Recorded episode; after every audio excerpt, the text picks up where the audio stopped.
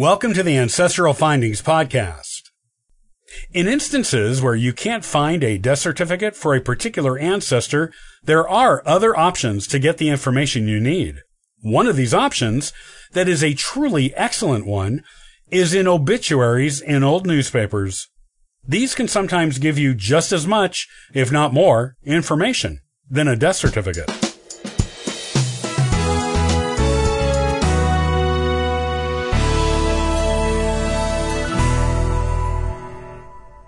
If a death certificate is not available to you, either because you don't know what state in which to look for one, or because the ancestor crossed to the other side before death certificates were required to be filled with the county or state, then one usually reliable place you can look for a record of someone's crossing over is in the obituaries in old newspapers. There were obituaries recorded in old newspapers going back centuries, long before official certificates were required to be filled with the state or local government. People have always wanted to pay tribute to the ones they love who have crossed to the other side. And obituaries have long been a way to do this in a public way.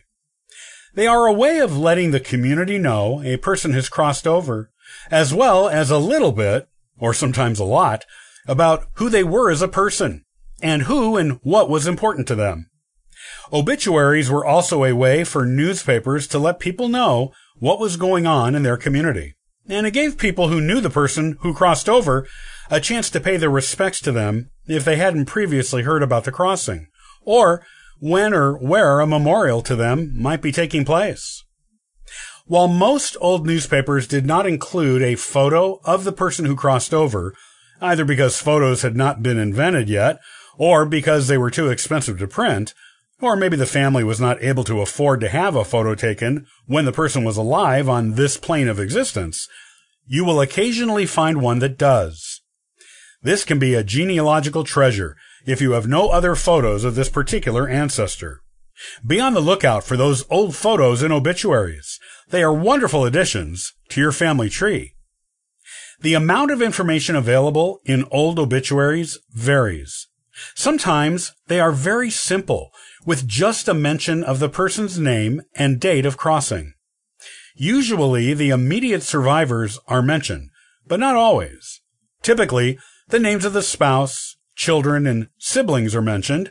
Parents and grandparents may be mentioned if the person was young, even if they were already married. If you are quite fortunate, the names of grandchildren and great grandchildren will be mentioned. More often than not, though, these subsequent generations are either not mentioned or are only mentioned in terms of the number of them the subject of the obituary had. Other information that you may discover in an obituary can be things like the names of the minister conducting the service, which can tell you what church your ancestor attended, who served as pallbearers, which can tell you who their family and close friends were, and most importantly, where the person was buried. This will let you know where to look for a headstone, or at least allow you to know where your ancestor is buried if there is no headstone. Knowing the location can also help you locate other ancestors who may have been placed in the same cemetery as that person, such as a family one.